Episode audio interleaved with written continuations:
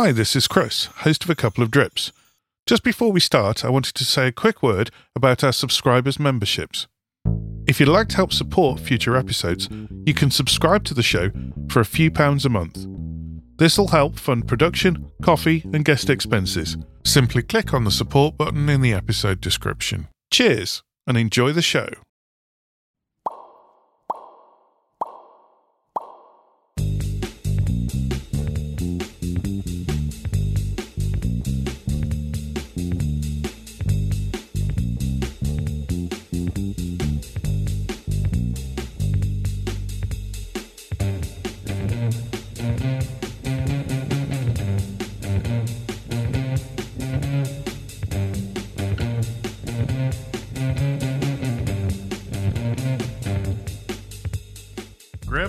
Settle in, and turn it up. It's time for a couple of drips.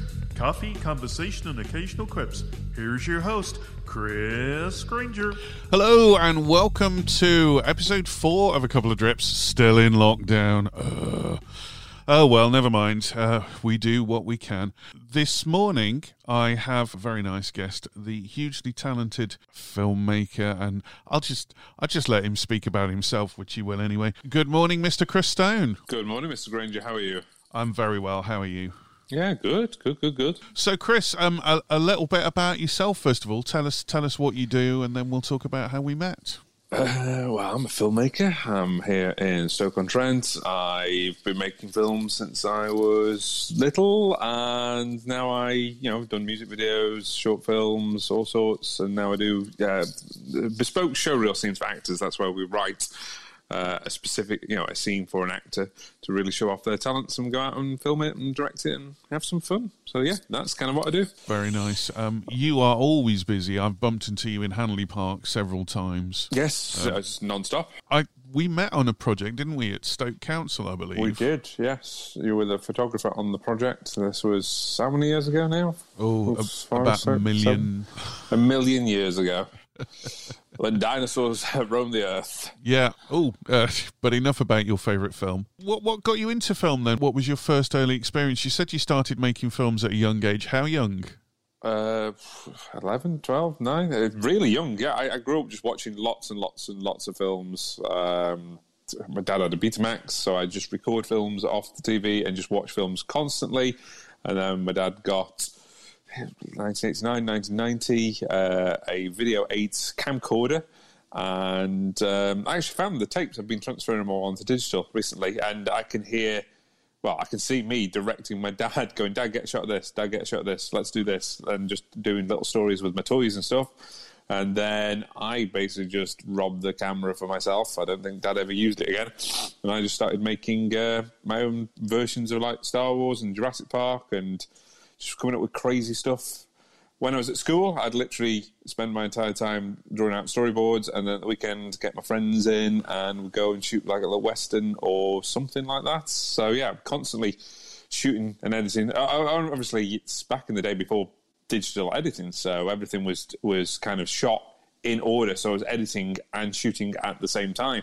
And then there's uh, did you did little... you ever do any editing between the Betamax and the camera? Uh, I, would, I, did a tiny little bit. Um, you know, at that point, it was VHS. So the only ah. kind of editing that I could do was I'd, I'd, play what I'd recorded through, and then I have a little sound mixer, which I actually still have got, and I could rec- uh, mix in like sound effects and uh, music. But I'd have to be doing that live as I'm watching it, so I'd have to have everything queued up, ready to go. All hands on the buttons. All and... hands on the buttons, pressing all the different buttons, adding in the sound effects, you know, in the microphone and stuff. So love a bit of yeah. foley. Yeah, absolutely. Didn't you, correct me if I'm wrong, in lockdown, didn't you find that original camera and make another film with it? Oh, yes. Yeah, yeah, yeah. I've um, I shot bits of it, didn't shoot all of it on there, but I shot uh, it's kind of a nuclear holocaust film uh, where people are stuck in their houses. So I didn't want to do the virus, so I did uh, um, nuclear and parts of the uh, the short film, which is called Last Legs, I shot on the original camera to give a. It's really hard to show radiation, so I, uh, the only way I've thought about doing it is to have a kind of a degraded um, film quality, and you know, so I shot it on video eight. So the bits where my character, which is just me in my radiation suit, which is a leftover prop costume from for an old film. Um, yeah, shot on video eight, and it can, it really does work. It does sell it as like the radiation starting to attack. It does. I've main seen it. It's brilliant. I'll I'll put a description in the uh, in the the episode bump, and then people can watch it if They- Hi, I'm Daniel, founder of Pretty Litter. Cats and cat owners deserve better than any old fashioned litter. That's why I teamed up with scientists and veterinarians to create Pretty Litter. Its innovative crystal formula has superior odor control and weighs up to 80% less than clay litter. Pretty Litter even monitors health by changing colors to help detect early signs of potential illness. It's the world's smartest kitty litter. Go to prettylitter.com and use code ACAST for 20% off your first order and a free cat toy. Terms and conditions apply. See site for details. Anyone. I'm drinking a uh, Square Mile. They're still not sponsoring us. Uh, Square Mile Rwandan Tumba, which has hints of blackcurrant jam and lime, which is a red bourbon variety from the Rulindo region. That's very nice. Uh, I'm not sure I get red currant and lime. Do I? Hang on, I'll have another sip. There's a bit of lime actually. Now I've said Oh, that. there's a bit of lime. A bit of lime. I'm getting a hint of lime there. and we've Ooh, gone into lime. partridge already. Yeah. Um, what are you drinking, Chris? I'm drinking Nescafe coffee in a Boba Fett mug that's gone cold. Isn't lockdown wonderful? I Oh yeah. I promise you, we will do another episode after lockdown, and you can sit in my lovely warm studio and drink my lovely, lovely artisan coffee. Oh, very nice. That sounds splendid. That does sound good. So, what are your plans for Christmas? Have you got? Have you got? Have you? It's we're recording on the first of December. Have you got your advent calendar? Uh, no, I usually wait a few days, you know, December the 3rd, 4th, because then it's on sale. Defeats the object, dude. I know, but it's cheaper. So, So, what you you going for? Lego, I've no idea. I'll see see what's on offer in Oh, a few okay. days' time. Lego And then I'll- chocolates If it's a and- chocolate one, I'll just eat four or five days worth of chocolates in one go. Yeah, no, I bought the Lego Star Wars ones for a number of years, and they're absolutely brilliant. But you do start running out of space to store the minifigures after a while. Ah, so we've got a frame that we got from IKEA, and then we've Mm-hmm. uh, Steph modified it, added little blocks, so we've got all um, 36 uh, minifigures on display in a frame, so it doesn't take up much space. Yeah, There you go. yeah. Your wife's a genius with design and things, though, isn't she? So Yep. I've got a coffee advent calendar. As soon as you asked, but I haven't tried the first coffee yet. So There you go. Your job for today. yeah, I I started doing the coffee advent calendar because I thought at least you've not got loads of stuff lying around afterwards, and it's Yeah. quite nice. It goes around the coffee flavour wheel. It's from Pact. I'll also put a link in the description. So, what are you doing for Christmas, Chris? Have you got Have you got any plans in lockdown? What uh, What's your big thing? Are you planning a, a big riot to break all the rules, or uh, Uh, no idea. Literally not a clue yet, because with it changing constantly, you literally have no idea what that we're is doing. the problem, so isn't it? Yeah. Can't yeah. make any plans. What do you normally do, Chris? What do you normally? What do I for normally do? We go to Steph's mum's uh, for Christmas, and we have a family get together up there, which is always very nice. And I've got a little uh, niece and nephew now, so this will be their first. Aw. No, second Christmas. Yeah, Oh, second Christmas. Oh, so they'll just just be at the age where they're starting to get excited about it Yes, and enjoy it. and my little awesome. nephew Tom is into dinosaurs, so he's got a stuffed Velociraptor. Nice, nice. A cuddly raptor. Yeah, which I'm kind of half contemplating of keeping for myself and getting him another one uh, because it's that cool. Nice. Climb to fame, climb to fame. It's your chance to drop a name. Trying to outdo each other's kind of lame. One-upmanship is the only aim. Claim to fame, claim to fame, claim to fame, claim to fame. It's time for claim to fame. So, Chris, what's your claim to fame? Uh, well, I've got a couple. So I worked with Jeremy Bulloch, who was Boba Fett in Star Wars, on a film I made ooh, about 12, 13 years ago now. And I, when I was in Los Angeles editing that film, I helped Linda Harrison, who played Nova in the original Planet of the Apes, who was married to Zanuck, who was one of the biggest producers of the 1960s. I helped her move house which is which was bizarre. And another one was I was at a party, swanky party, and I met this uh, this guy who was an actor. Uh, who introduced himself as an actor, and I was like, "Oh, wow, it's a tough business. Keep going, keep going. You hopefully you'll land one day on your feet." Turned out to be Doug Bradley, who was Pinhead in the Hellraiser films. Not a clue because I'd never seen Hellraiser. Well, that that reminds me actually of a sort of vaguely Christmas-related story. In the Christmas episode, of course, the fantastic David Bradley uh, played the first Doctor, and uh, you and I went to do a Doctor Who convention at the Leicester it? Centre. National Space Centre. That's what it's called. And uh, I spent half an hour talking to this guy, David Bradley, who was really interested in Daleks and looked really nice. And I had absolutely no idea who he was until you told me that he, he was the guy who played um, William Hartnell's role. Yeah. So There you go. there we go. So I was like, oh, this, this, this chap seems rather interested in the Daleks and rather nice fellow. And, and there you go. So, so there we go. It happens, doesn't it? It does. over Christmas, of course, we'll we'll all be playing some board games. I've I've ruled out Pandemic this year. Oh no, that should be the one you should be playing. Probably will, to be honest. Yeah. we probably.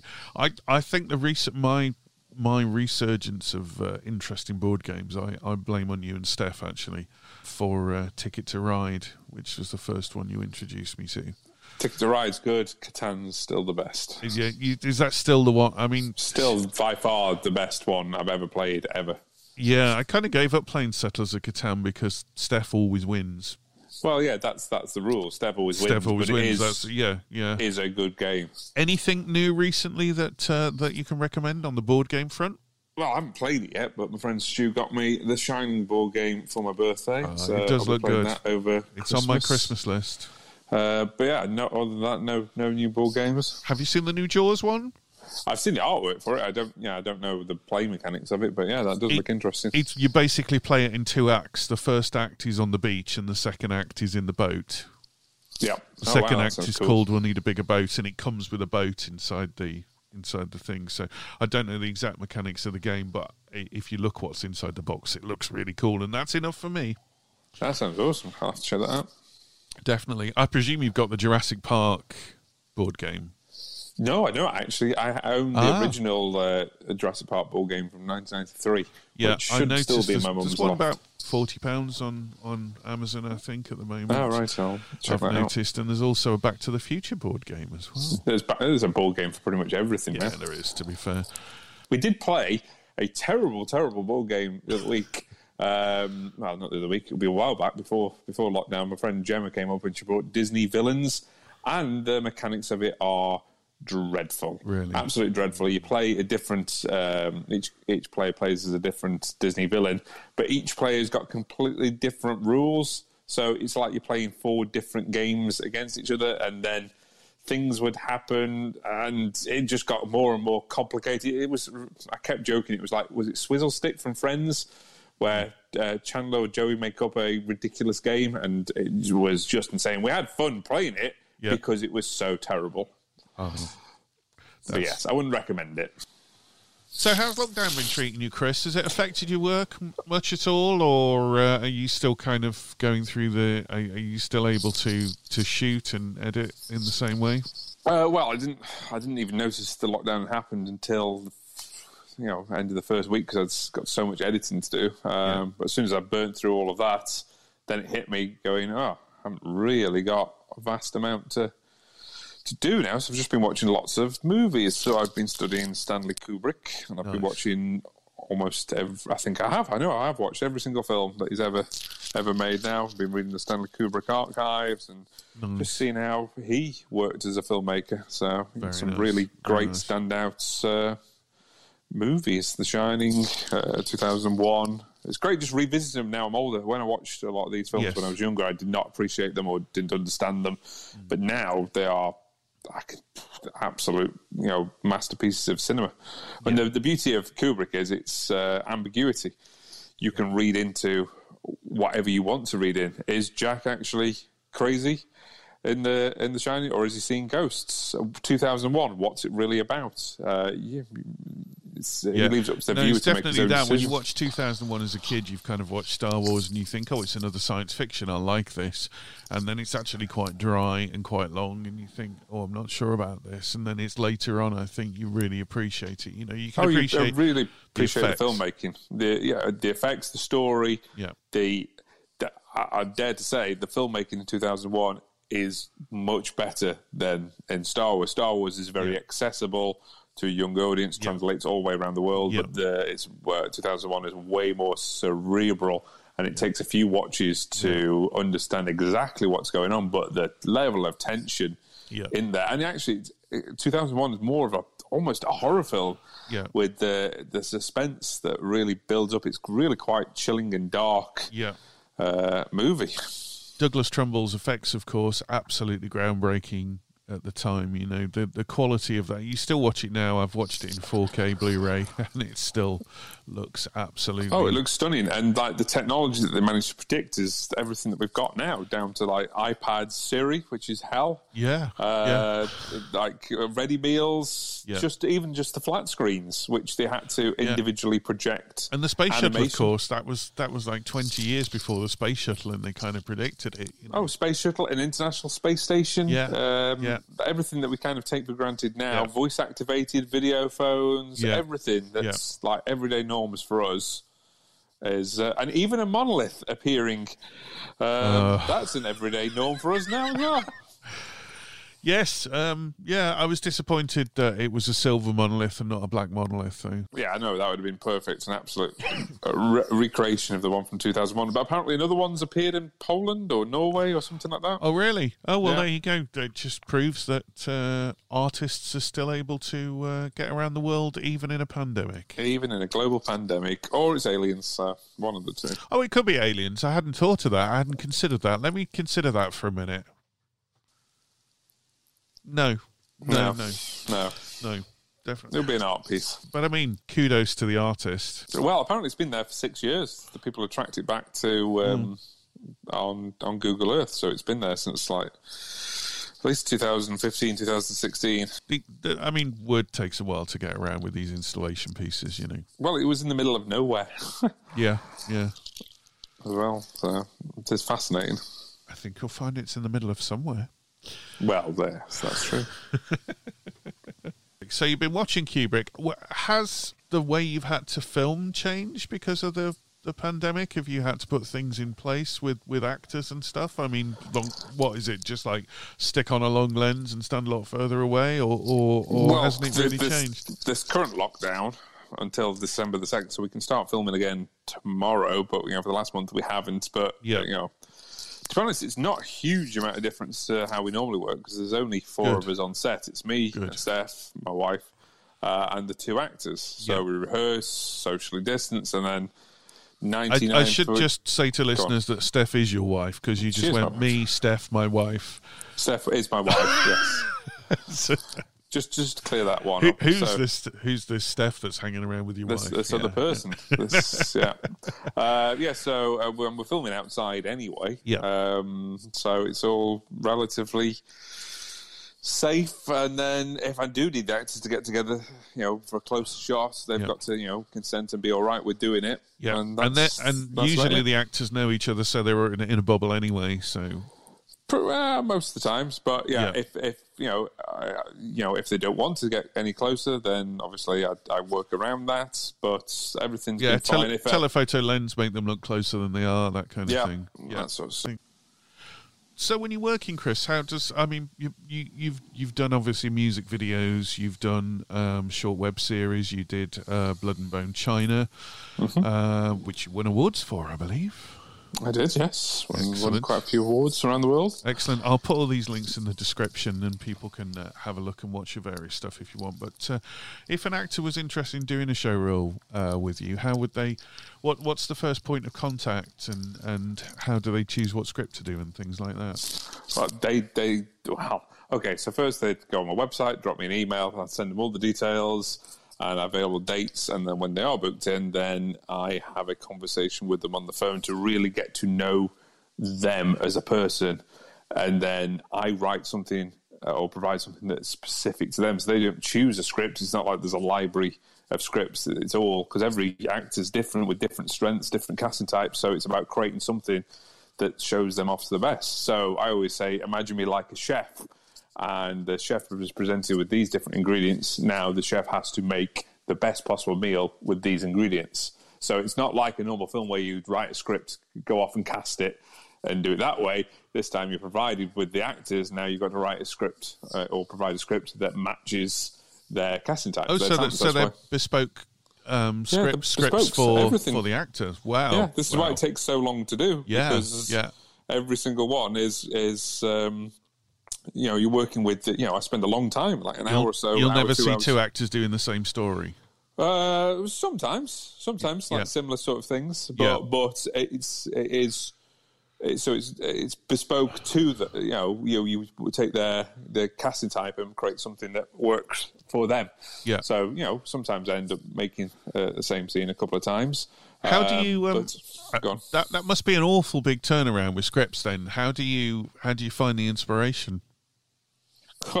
that's that's the million dollar question. You know, yesterday I sat here all day. I had to do two scripts, and I sat for four hours staring at a blank screen, coming up with different scenarios, looking at all my notes. So I, Yeah. I spend almost like a therapy session, Ah. talking to them on the phone, get really getting to know who they are as a person, what drives Yeah. them, what makes them tick. So I have got a good sense of who they are, and and also who they're not. You know, a headshot can completely lie.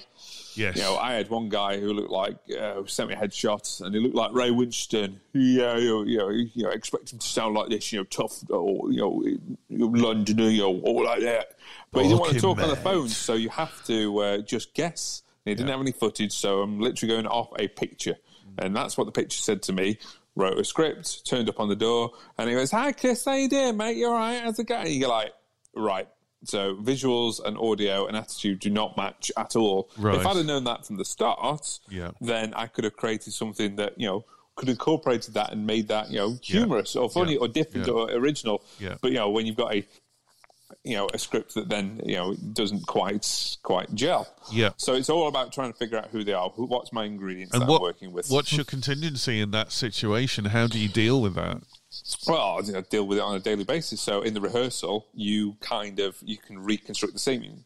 So you know the same script you can do an infinite different amount of times. So if you know you did come and they are not that, you have to then kind of alter the context of the scripts. The scripts that I have written as comedies have suddenly turned into serious dramas. Serious dramas have turned into comedies. Sometimes I've even gone, "This isn't working." Switch roles. Yeah. We had an actor Ah. come. Th- she, she was adamant she wanted to play a police officer. Yeah. So we did a you know police officer scene, and it just fell flat in the rehearsal. It was it wasn't working. I said switch the roles round.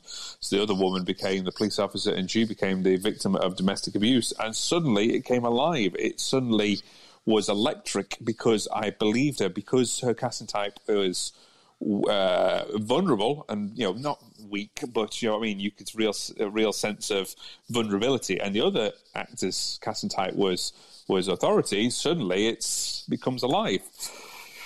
So it's about molding it and changing it on the day.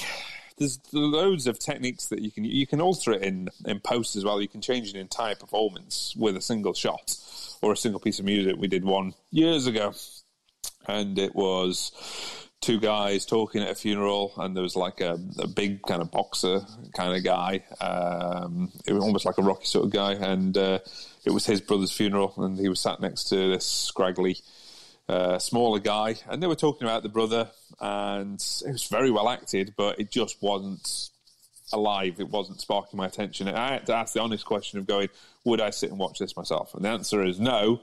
Then there's something seriously wrong. So it's like go back to the drawing board and start again. So I added one shot and it changed the entire thing. So now when the big Rocky guy says, um, "So we're." Uh, so you you knew my brother well, and then it cuts to the little scraggly guy, and then I inserted one shot of a gun going off, uh, and he and he goes, "Yeah, I knew him well enough," which then implies the little scraggly guy had shot the brother. Now it changes the entire context of the scene. Now we as an audience know the secrets that the little scraggly guy has killed his brother. So now you're on the edge of your seat, waiting for the Rocky guy to figure it out. So all the performances have been altered, and the context has changed. So even at the end, where the Rocky guy is staring at the little scraggly guy, you go, "Oh my god, he's almost got it. Is he figured it out?" But that wasn't there in the original performance. That's been created through editing. Yeah, uh, that that is the amazing thing is the power of editing. You know, I, I think the editors can be very underrated in films. You know, um, Well, that's the thing with editing. If it's done well, it becomes invisible. Then you Yeah. don't notice it. The best compliment you can give a filmmaker is, "Oh, you really felt that emotion," or "I was really sad or happy." Yeah. If you suddenly go, "Oh, the editing that was good," then you've kind of noticed it. I think it's, the like- same with anything else. If you notice effects, or if you notice sound, or if you notice editing, or you notice any of the technical aspects of film, it brings you out of the film. It brings you out of the reality, and then by noticing them, you, you've immediately broke that suspension of disbelief. Yeah, that's true. That is true. So it's about about keeping the audience in the story. It doesn't mean you can't have your director fingerprints and your style. Like Kubrick's got Of style, course, Spielberg's got a style, Tarantino's got a style. So Yeah. you know Hitchcock's got a style. So you can see the director's fingerprints all over it, but you are immersed in that world that that director has created. Absolutely. I mean, to, you're talking about some iconic directors there. How much influence do you think a director has on a film when you've got sort of 500 people working on a on a mainstream Hollywood film? Do you think that the fact that we herald the director up as the main contributor of the film, do you think that's valid? Yes, I do because because they are the they are the final stop of going. You know, it's about them going. You know, this goes in or this doesn't go in. They make Yeah. the final decision. Yeah. You know, everybody else can make great contributions, but you go, no, that doesn't work. You've got to cut that. You've Yeah. got to be almost like. They the- have the final say. Am I allowed to swear on this podcast? Of course. Okay, you as as the director, it's uh, you're a shit filter, so you're filtering out everything. And as a director, I I, I was saying this, uh, you know, I've been saying this as my little phrase, but I realised Kubrick had already said it as well. It popped up in an interview that I was reading the other day. It's like as a director. You don't always have to know exactly what you want, but you know you need to know exactly what you don't want. So in the performances, I'll be like, "Ah, "There's something wrong here. I don't know what what it is, but let's keep going. Let's keep finding. Let's keep tweaking or improving or trying out a different way, or is it just in the blocking? Uh, there's something that's not alive. I'm not feeling it, and that, as a director, you've got to be the one that feels it. You've got to, you know, laughing, crying, uh, feeling the pit of the stomach. If you're not emotionally affected by that performance or that, you know, that little piece of film, the way it's cut together, then it's not working. As director, you are literally the conduit for the surrogate for the audience. So if you're not feeling it, then the audience ain't feeling it. So that's that's all I'm doing when I'm directing. It's almost like seeing, you know, Neo at the end of the Matrix, where he sees all the the green. It's like me. I'm all I'm seeing is the green matrix, all the, the cogs and stuff, and it's like, how can I manipulate or move this the the matrix code so I can make it so I feel this? Is it is it a problem with the performance, or do I need to go in closer? Oh, is the performance fine? But if I went into a long lens close up shot on this, do I get maximum emotional impact? It's amazing. You change one. It's of cards. Change one thing you know the whole thing can fall apart or it could be perfect. So it's all about trying to figure out what works. And you know it's literally it's all about emotion is do you feel it? It's uh, you know when i used to teach film a lot of students get bogged down in all the technical side. It's like that doesn't interest me. The cameras and stuff are just tools. Don't geek out about the tools. Geek out about the emotion and the story you know that's you know your, your camera is just a paintbrush at the end of the day Yeah. so it's just about trying to figure out what you're actually painting and what it invokes in the viewer Content is everything. content is king Is there much of a difference, do you think, between someone like yourself who directs it and then edits it and, and has that, and someone in Hollywood who's directing 500 people? Uh, it's exactly the same process. So it's the same process. It's just, it's just they've got more money and more resources. I went down and watched the filming of Harry Potter and the Deathly Hallows because my friend was one of the makeup artists on there, and I watched the director, and it literally it occurred to me on that day, going, it literally is the same process. The way he was talking to the stunt coordinator and the way he was talking to the actors is the exact same way that I was talking to the actors. All they've got is more money, and more resources. That's it. More people at their disposal. Which can be a good thing or a bad thing, you know, because you could burn up millions a day. Kubrick uh, worked with a very, very, very small crew because he was super conscious of budget. So on, on The Eyes Wide Shut, which was his last film before he passed away, there was there was minimum crew on set. It was like seven people. He mainly worked with his family, so it's it's possible to create you know super lavish film productions on a relatively skeleton crew. Um, the the thing that you know the most important thing on film is time, not necessarily money. You want the longest amount of time possible to really explore all the different options and ideas that you've got. Yeah, definitely. I mean, I guess when you're working on a big production with a lot of people, um, the role of the producer is to make sure that the director has the people that he can trust to do what he asks them to do, basically. Absolutely, it's just to provide all the resources for the director and to kind of keep on track, on budget. And there's a push and pull between the business side and the artistic side. Yep. So it's you know it's it is a bit of a push and pull there. So Yeah. I would imagine it must be very difficult as a director if you're in a position with something and you're trying to get someone to do something a, a certain way and the, the person isn't doing it the way you want. There must be there must have been hundreds of situations of that where a director has had a particular vision and the person that's been put in the role for, for whatever has not delivered the vision that the director had. Oh yeah, it happens. It happens. It happens all the time in Hollywood films. It happens all the time with me. Trying to get the actor to to do it the way that you see it, because they start to direct it in their own heads, and you're like going, "Well, no. If you did it this way, trust me, this will work. I've done this. Well, I've done 700 of these scenes. That's you know well over a thousand actors. You've chosen me to direct your scene. Why don't you just trust me? And you know, nine times out of ten, well, nine point nine nine nine times out of ten, they will let me go. Oh, okay, trust you, and then they'll come back and go, "Oh my god, yeah, that's brilliant.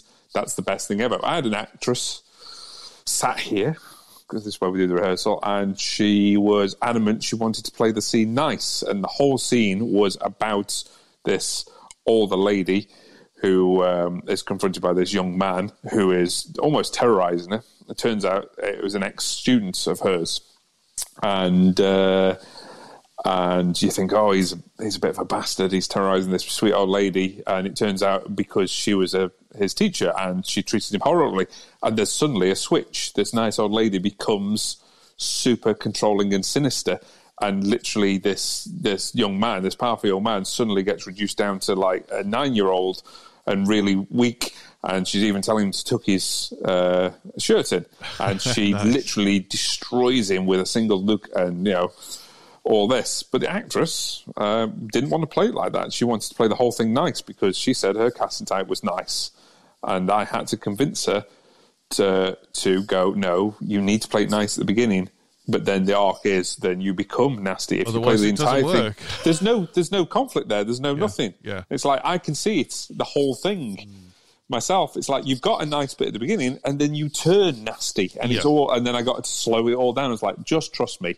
She was adamant. She was shouting and screaming at me. I'm like, if you're angry at me now, brilliant. Then take that anger Yeah. and frustration So out use in the Use scene. it. Uh, use that and focus it on on the other actor. Yeah. And it, the other actor was fine with me saying that, and she did that, and she took all the frustration. I was like, great, keep that frustration all internal, but keep it without shouting. Keep it all inside and slow it all down. So the second she started to slow all her voice down and stared into his eyes, it is the creepiest performance ever. Uh, it's really strong. She rang me up and she was like, uh, everyone said it's the best performance I've ever done. It's like, brilliant. I just wish you hadn't argued with me. Just trust me. Just, yeah, just let me do my job. It's like employing a professional architect. Gone, oh, I love all your, your houses that you've designed, Chris. They're amazing. It's spectacular houses, but uh, with this house, I don't think I want windows on the lower ground floor, and I don't want a door. I want the door in the roof, and can you remove all the supporting walls? You're like, It's going to be very that dark. doesn't work. I can see that now. That's going to fall apart. It's literally you're going to struggle. You can't get in your house. There'll be Yeah. no light, Yeah. and it, regardless, the whole thing's going to fall apart. Oh no, I want it. So you have to get them to see it from your point of view and change it. So, have you got any personal projects coming up, Chris? I know that when you're not making films for other people, you uh, you sometimes have some spare time and you make films for yourself. Yeah, I've made, made some, you know, I did the Little Last Legs one. But the thing is, all these scenes that I'm making are my own personal projects because I am writing them all from scratch. People always assume that they're, they're not mine. It's like, well, no, they actually are because Yeah. I am writing them and creating them. It's my stamp and vision on them. So every single one is like my own. I get to make a short film, a micro short film, three or four a week. Yeah. So that's that's the great thing about it, and you know I get to write it and tailor it to the actor, so I Yeah. get to make something cool. So yeah, it's it's like you know it's great. It's like um, you know if you wanted to you know be a big bodybuilder, you go to the gym. You know, every day. You know, I want to be a, the best possible filmmaker I can be. It's great. It's like going to the gym and really kind of stretching the imagination, stretching the creativity, trying to work out problems. Like if there is a problem with performance or you know a technical thing on on the day, it's like constantly problem solving. So it Yeah. just makes you stronger as a filmmaker. And I know I can see my progress because I can look back on scenes that I've done like a year ago or two years ago, and you go, Yeah. "Wow, I've learned so much." From You find from you them." never stop learning. You find you're still progressing. There's always there's always some anybody who says they finished learning is is, is deluded or lying Yeah. or whatever. The only time we stop learning is when you're dead. you're constantly you're constantly learning or new techniques or ways of telling the story more efficiently or uh, you know little tricks that you work you know how to get the best performances out of actors there's there's so many different different things that you pick up with, and also working with different actors from different skills skill levels on a mm. daily basis. So you have to adjust your directing tactics constantly. So I've worked with people who have you know never worked, you know, never acted a day in their life, right up to people who have been in Hollywood films. So you've got to kind of gel and work. Sometimes you're basically giving a acting tutorial of how to act for the camera on the day. And some of you know, some of the people that have not acted a day in their life have been actually brilliant because there is a raw talent there. You've just got to kind of show them like some of the technical skills of of hitting the mark so they're in focus or not blinking or not flicking their eyes at certain points or delivering the lines a little bit slower or quicker or so yeah, there's all little technical sides like that. So, but yeah, all of them, every single one that I've done is my own kind of personal project because they are, you know, they are personal because you end up writing about stuff about your your life and what you're connected to. That's that's how you get the best sort of stuff. Welcome to the Actors Workshop.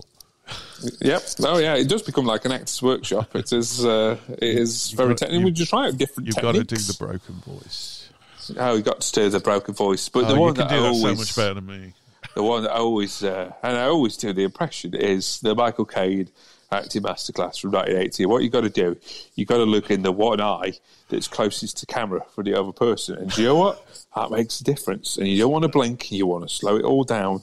And it makes honestly, I use this technique all the time, and it makes the world of difference. If your eyes are flicking and blinking, then you are perceived as weak. But if you slow everything down, and you know just hold that stare, then you listen to every word that that person's saying. So, I mean, you talked about your lovely wife Steph earlier. You're a team, obviously. She she um, she works with you on the films. She does what sound, costumes. Uh, Colour yes, matching. she- we write together, so Steph edits all the scripts, so everything goes through her. Then she records the sound when we're out on, on location, and then she does all the color grading afterwards. She does all the emails, and I do all the um, you know social media promotion, that sort of thing. So it's a good good skill set that kind of That's matches where the real other's- talent is. Let's be honest. Yeah, that's that's Yeah, the one. yeah, yeah. Behind every strong man, as they say. Yep, that's the truth. When you're ready to pop the question, the last thing you want to do is second guess the ring. At Bluenile.com, you can design a one of a kind ring with the ease and convenience of shopping online. Choose your diamond and setting. When you find the one, you'll get it delivered right to your door. Go to Bluenile.com and use promo code LISTEN to get $50 off your purchase of $500 or more. That's code LISTEN at Bluenile.com for $50 off your purchase. Bluenile.com code LISTEN. Hold up. What was that? Boring. No flavor. That was as bad as those leftovers you ate all week. Keke Palmer here, and it's time to say hello to something fresh and guilt-free. Hello Fresh. Jazz up dinner with pecan-crusted chicken or garlic butter shrimp scampi. Now that's music to my mouth. Hello Fresh. Let's get this dinner party started. Discover all the delicious possibilities at hellofresh.com. Yeah. So do, uh, she does some costumes and stuff as well, doesn't she? Yeah, so we go to Comic Cons. We haven't been to Oh, any this nice. year. Well, apart from no, we haven't been to any. oh God, there hasn't been any this. There hasn't been any this year at all. So yeah, we usually go to Comic Cons, which uh. Nice. What, what, what do you what do you tend to go as? Uh, well, Steph made me a Doctor Strange costume uh, from you know Marvel's Doctor Strange, which was great. So when we went to New York Comic Con, I ended up on the Marvel stage, run by the actual Marvel Oh, well done. uh, people by Disney. Uh, nice. So that was cool. Uh, I sometimes go as Austin Powers, Lev. Uh, yeah, baby. Uh, but I haven't been as Austin Powers for a while because that's an original 1960s suit, uh, which is a size 28 waist. because I have defeated you. Yeah, excuse me to me, Doctor Evil. Um, so yeah, Austin. Austin's quite fun. Gandalf the Grey is another good one that I like to do. Uh, it's very gets very hot with all the robes Oh, on imagine, and the yeah. hats and the wig and the beard that keeps peeling off, and then you're carrying a big staff. It is it is very effective. It's super popular. Thou shalt not Uh, sweat. Thou shalt not pass. Um, yeah. So Can, you, can you give us a Mordor? more, more, no. There you go. it's fun. I ended up running into um, to Ian McKellen's granddaughter at one of these events who took a picture of me to show. So Ian, I mean, so- uh, which should almost be in the claim to fame section there. yeah, there you go. Yeah. You can edit that in. No, probably won't. Uh, Probably won't. So um, yeah, it was a lot. So then this all got started going to um, convention stuff in costume um, way back when.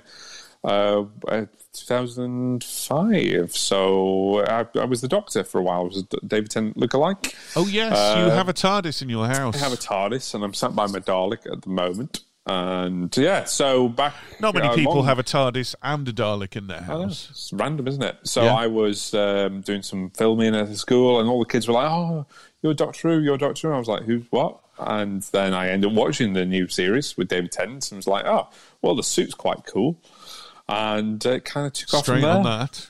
Yeah, and uh, was the Doctor for a number of, number of years, and that's actually how I met Steph. So it was the Dalek World Record attempt in Manchester, and I was just the Doctor, and Steph was dressed as Rose Tyler, the Doctor's assistant.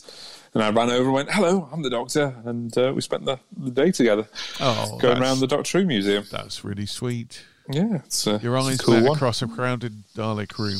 Uh, yeah, a crowd of Daleks. Yeah. Oh, that's really sweet. Uh, we were talking about you on episode two with Helen Sunday uh, because we were mentioning there was a documentary uh, about cosplay, I believe, a, a couple of years ago. That, and I remember seeing you as Captain America in that. Yeah, Tom Felton did one on uh, cosplay. Tom Felton played Draco Malfoy in the Harry Potter films, and yeah, I just so happened to be in it. You were in it a Uh, couple of times. I was in it a couple, a couple of shots. It's not like a major interview or anything like that. And then I met him on the second day, the day after he was filming. I was there as Austin Powers. And uh, I went up to Tom and went, "Can I get a picture with you, love?" And he was like, "Yeah, sure." And he was like, "I loved you, in the woman, the, the woman in black, baby." Yes. of course, that was Daniel Radcliffe who played Harry Potter, Of course. not course. him. Having to explain the joke makes it less funny. Yeah. No, I got the joke, but thank you for the non Harry Potter listeners. Uh, Just to clarify, told that one too. So what? Um, what makes you decide on an individual day which costume is going to be good for that day? Weather, what I'm feeling that day, what Steph's wearing. Um, some costumes are more restrictive than others. Others are hot. Some require a beard, like Doctor Strange. So I have to work out what order I'm, I'm doing it in, so I can shave off the beard. So if I was like the Joker, want to be Joker and Doctor Strange, obviously I'd have to do Doctor Strange first because that requires a beard. Shave it off and then become the Joker the next day. Nice, nice. Uh, your Joker one, it's quite a lot of makeup involved. How long does that take you to get ready for that? Well, I don't do the makeup. Steph does the makeup. She does an amazing job of it. Two and a half hours to do the makeup, something like that. I mean, takes that a long is time. commitment to going to a, a Comic Con for a day out, Oh, yeah. isn't it? It's, uh, It is, but it, it makes all the you know. Makes the huge difference, doesn't it? Yeah, and when people meet you at the Comic Cons, because I've not been to a Comic Con, but obviously I've been with you to the the Dalek thing.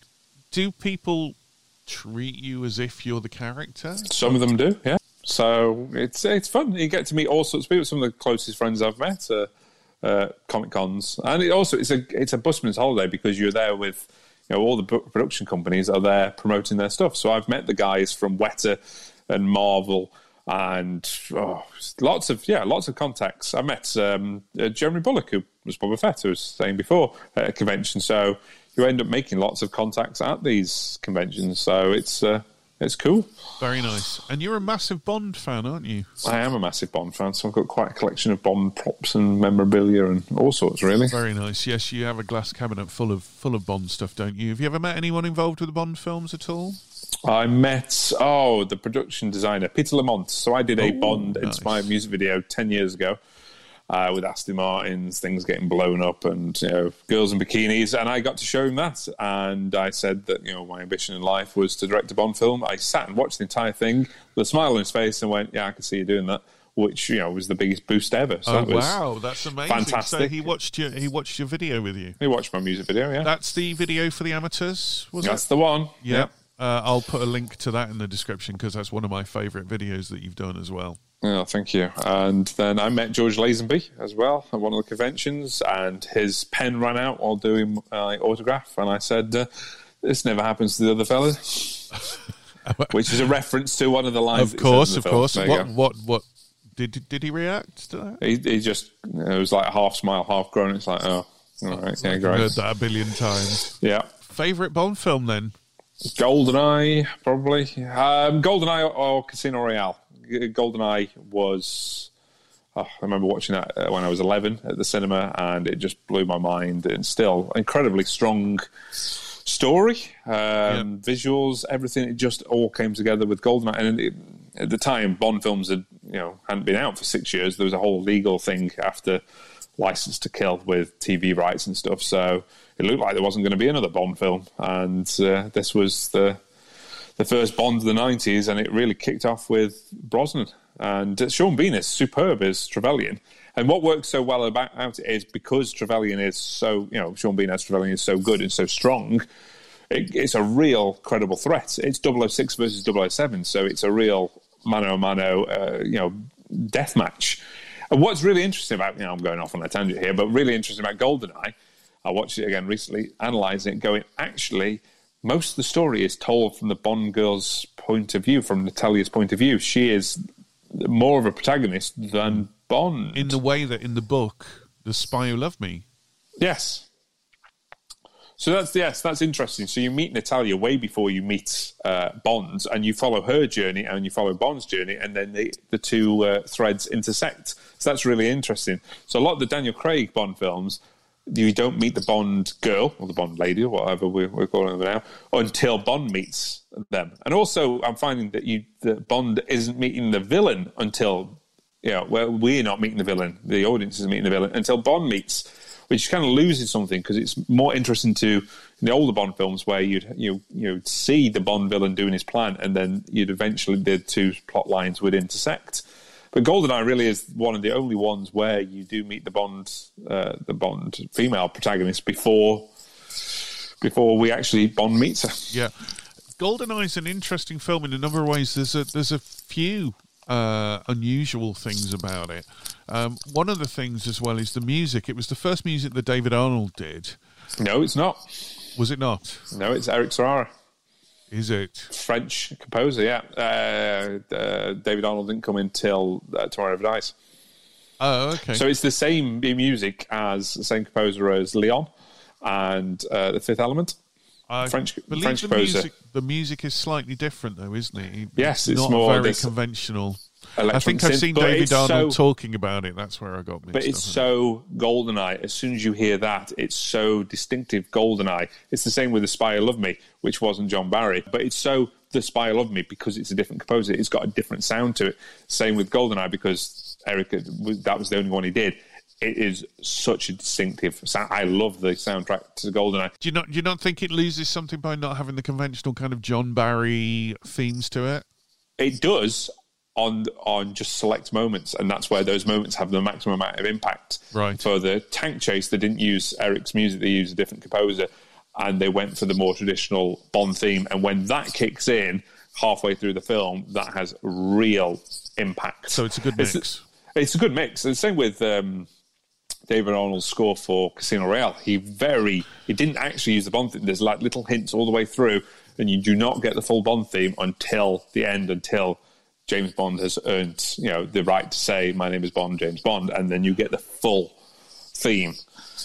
Which I work so well, which is a technique that I borrowed or stole uh, for my Blood and Bone China uh, series. So you get the you know the full impact when the hero finally becomes you know my protagonist finally becomes the hero at the end. You hear the full The full theme tune. the full theme tune, which has been the title music for every single episode, but then the theme music kicks in during the episode, which is the same technique they used in Breaking Bad on the penultimate episode, where you hear for the first time the theme tune in the actual series itself. Ah, yes. So, who did the music for Blood and Bone China? It was a band called Birthright, which are from the Black Country, Ah, which I went down and visited, and I listened to lots of their songs. And that one uh, called "Goodbye Happiness" had such kind of energy to it because even though it's set, you know, in you know the Victorian times, I still wanted something that was kind of almost Buffy esque that had that real kick. Also, I wanted that kick, that kick of energy every time that you watched an episode. Uh, to you know, bring it to life. So yeah, their their track worked incredibly well. excellent. So, um, favorite Bond then? Oh, I see that's a hard one because each one kind of matches the tone of their films. So it's a really hard one to. I always think your favorite Bond is is the one that you first saw as Bond. So for me, that will, will always be Roger Moore. Yeah, see, I love I love Moonraker is one of my favorite films, which I know a lot of people detest, oh, but Oh, I I, love think it. it's Love it. it's great. It's super. James campy- Bond and science fiction together. What what's Well, not you say science fiction because they had a lot of NASA consultants on there. So people go, "Oh, it's, it's James Bond on the moon." It's like, no, it was in a space station, which we have space stations like that. It had the space shuttle in 1979, which was two years before the real space shuttle launch, and that was only because it got delayed for two years. They wanted to coincide with the launch of the first space shuttle. So uh, pretty much, it's all conceivable. You know, the orchids that spread poison. You know, it's all doable. It's just lavish and big. That's what I love about the Ken Adam's sets. The music's brilliant. It's fun. It's a fun. That's the thing with Bond. It can be different. You know, you can go from Moonraker to you know really gritty. Handheld, overly realism of like Quantum of Solace. The Bond can be different. Same with Batman. You've got, you know, you can do Batman and Robin, and you can do, um, you know, The Dark Knight, or you can do just you can do different things with the same character. If I had to pick a favourite film, it would be probably The Spy Who Loved Me. Although Live and Let Die is a close second. Yeah, they are. Did you see that with me? Those two at the cinema. Yeah, that was fantastic. A couple of years ago, uh, View Cinema uh, did an anniversary re-release, and they showed each weekend they showed two Bond films back to back, and we went to see Live and Let Die and The Spy Who Loved Me, and we also went to see two Dalton Daylights films. and License to Kill. Brilliant. That was that was great. That was, I could have gone to the whole lot, to be honest. But I wish uh, I had gone to the whole lot because I was like, oh no, I don't need to see Doctor No and Goldfinger because I've seen them before. But the difference of seeing it on a big screen is, it, uh, yeah, it changed it. The way I've the sound design of the Spy I Love Me, the shots you could see way more going on. So just before lockdown, I was going back to the cinema and watching a lot of the films that I'd grown up with uh, on TV or VHS, like Batman '89, is incredible on the big screen. Uh, the sound of the Batmobile roaring just shakes your seats. I saw The Shining, which was immense. I would love to see that in the cinema. The uh, the sound design, the way the shots just bring you in, it is is uh, fantastic. The, the silence, the lambs was incredible on the big screen, and Rocky. Rocky is is so underrated. I mean, it's you know people it's classic, but it really is that good. It is amazing. Yeah. It's incredibly well done.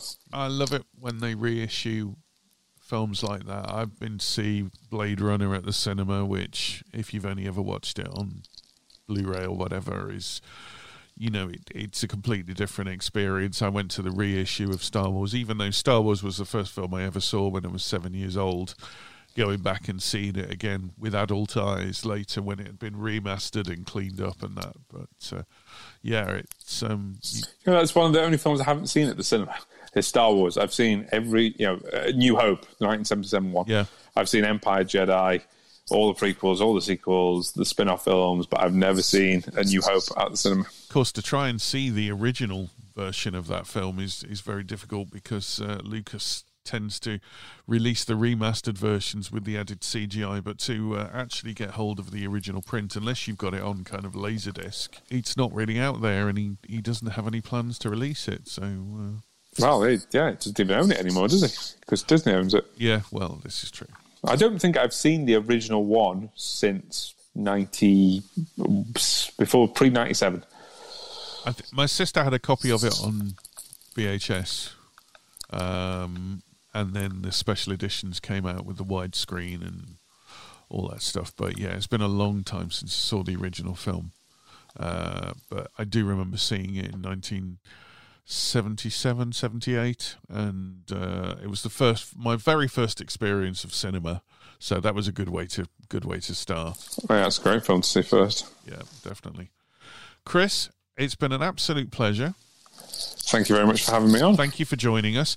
I will put uh, lots of stuff in the uh, description about how people can contact you and how people can get your show reels and some links to your previous work as well.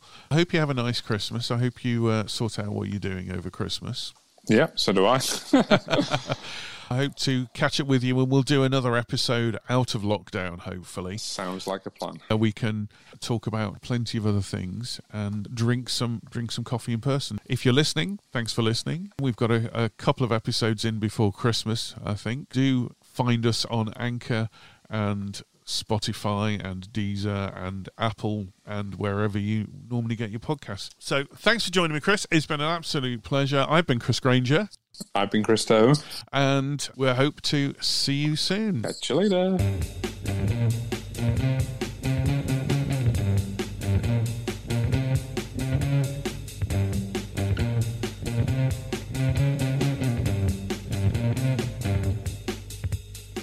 You've been listening to A Couple of Drips.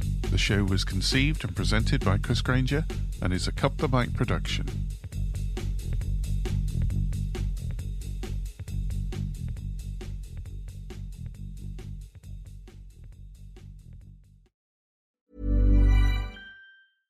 Ever catch yourself eating the same flavorless dinner three days in a row?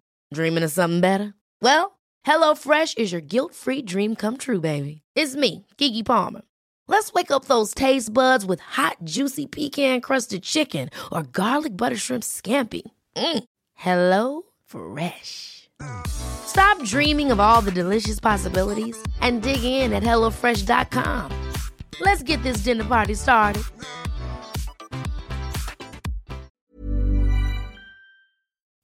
Hi, Chris here. Thanks for listening. If you'd like to support the production of future episodes, then subscriptions are available. Simply click on the support button in the episode description. See you next time.